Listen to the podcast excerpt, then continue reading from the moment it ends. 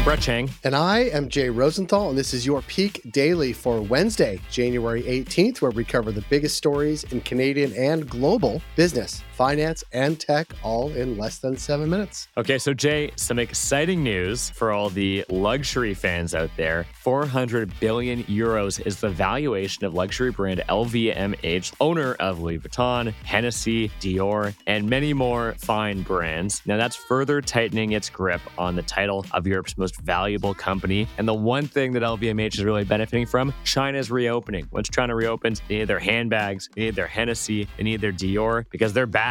Do you own any uh, LVMH products, Jay? I don't own any real LVMH projects. I think there's like a Louis Vuitton fake change purse kicking around the house, but it's definitely not real. You're more of the luxury guy, Brett. I bet you have a couple pieces. I do not. I'm actually going to pull up quickly here what some of the other options are. See, I don't have any Tiffany products. I've drank Hennessy before, so I don't know if that counts. I have consumed it, but yeah, no, I'm not. I don't have a ton. Aspirationally, though, you know, wouldn't it be nice to have a Louis Vuitton backpack? I don't think it's very practical, but you look cool. you could put your Hennessy in your Louis Vuitton backpack and sort of cover a lot of ground. Brett, aside from luxury brands, what do we have for Peak Pals today? For our first story, alcohol warning labels, just not on Hennessy. For our second story, China growth is slowing. And for our third story, Elon is back in court for our first story. If you're doing dry January, maybe just keep it up for a while. At least that's what new national guidelines on alcohol intake would recommend. All right, Brett, what are the fun police saying now?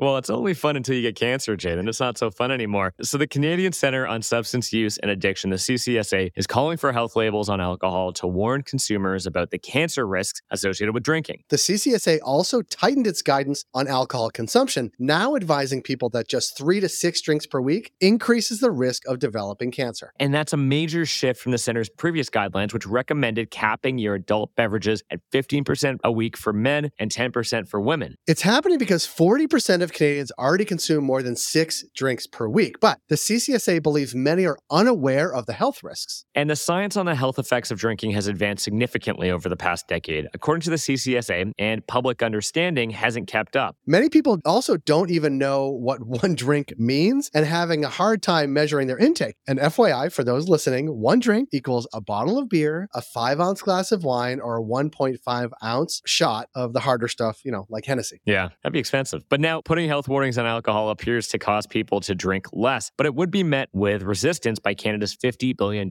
annual alcohol industry. I think calling it resistance is probably an understatement of what it would be resisted with. But a 2017 study in the Yukon found that cancer warnings on alcohol containers drove a 7% drop in per capita alcohol consumption and a 10% increase in awareness of health risks. Now, to zoom out, Canadians are already cutting back on alcohol consumption, and booze free alternatives are enjoying a renaissance. Slapping a scary looking cancer warning on bottles could accelerate that trend.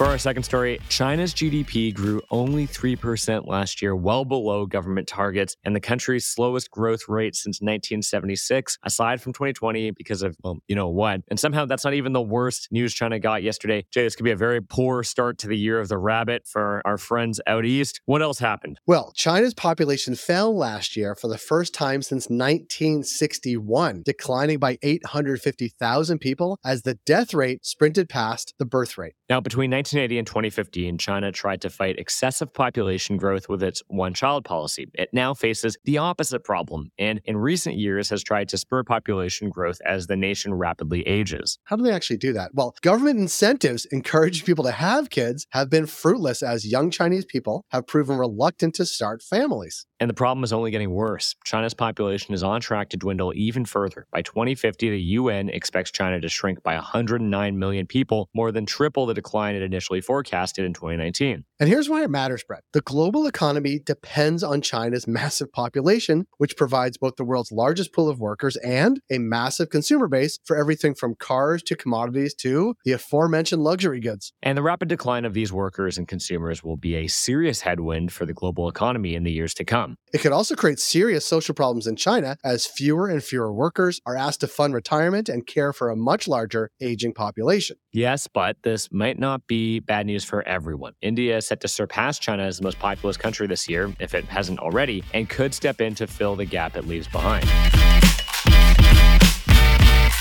For our third and final story. It feels like we write this every few months, Brett, but here we go again. Elon Musk is heading to court. Yeah, well, here's what's going on, Jane. There's not a lot new here, but a suit by Tesla shareholders against Musk, Tesla, and several Tesla directors kicked off yesterday with jury selection and opening statements. The suit revolves around a tweet Musk made, because of course it did, in August 2018, where he claimed that he had secured funding to take Tesla private. That obviously didn't happen for many years, and claimants, who were Tesla shareholders at the time of the tweet, alleged that Musk's reckless behavior cost them billions of dollars. Now, Musk has already paid out $40 million in fines over the tweet and stepped down as Tesla's chairman, though he is currently trying to renege on parts of that settlement. The jury will rule on whether Musk's tweet affected investor sentiment and Tesla's share prices, whether Musk acted knowingly, and whether to award damages or not. And this all matters because the trial is yet another distraction for the electric automaker, which has hit a rough patch of late. Now, how so? Well, let's kind of go through all the different ways. Sure, here's one. To start, Tesla shares had their worst year ever in 2022, falling about 65% amidst disappointing delivery numbers and Musk's Twitter drama. They've since rebounded somewhat, but are still far from previous highs. And last week, the company slashed prices in the US, Europe, and China on its new models by up to 20% in a response to waning consumer demand. Plus, this isn't the only Tesla shareholder related case Musk is party to. He's still waiting for the verdict on a suit from a shareholder trying to void his pay package. The bottom line is that Tesla and Musk could really use a win right now. If the ruling doesn't go their way, they'll have to pay big, and calls for Musk to step down as CEO could multiply.